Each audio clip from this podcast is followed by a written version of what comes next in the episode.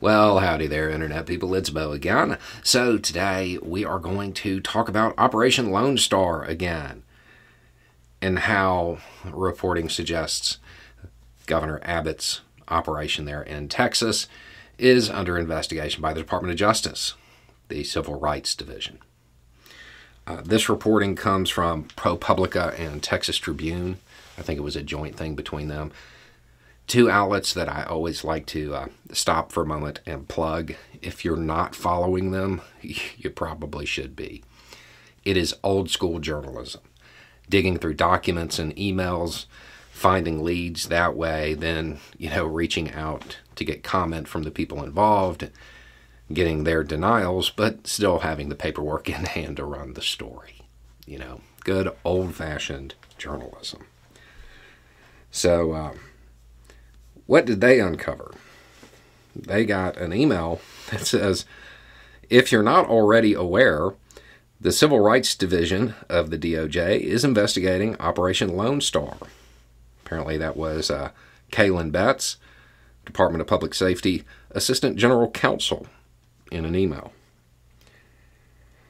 And there's another one from, the Texas Department of Criminal Justice, citing a formal investigation of Operation Lone Star by the DOJ.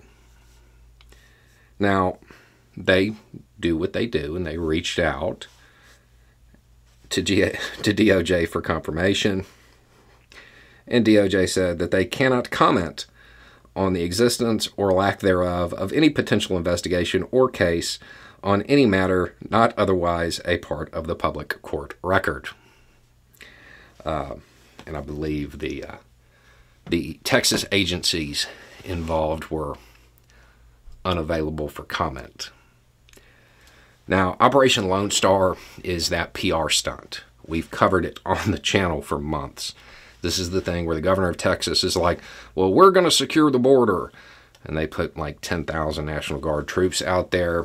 And since this whole thing has started, they've had to amend their statistics and their stats, because it certainly appears that they cooked the books to make it look more successful than it was.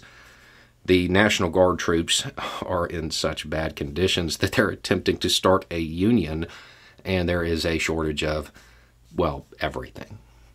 This multi-billion-dollar PR stunt, which is really, in many ways, viewed by a lot of people as just a state-funded campaign event, it has not been incredibly successful, and now it looks like there might be cause to believe the Department of Justice believes civil rights violations are occurring, probably having to do with the Civil Rights Act and that whole bit about nation of origin would be my guess.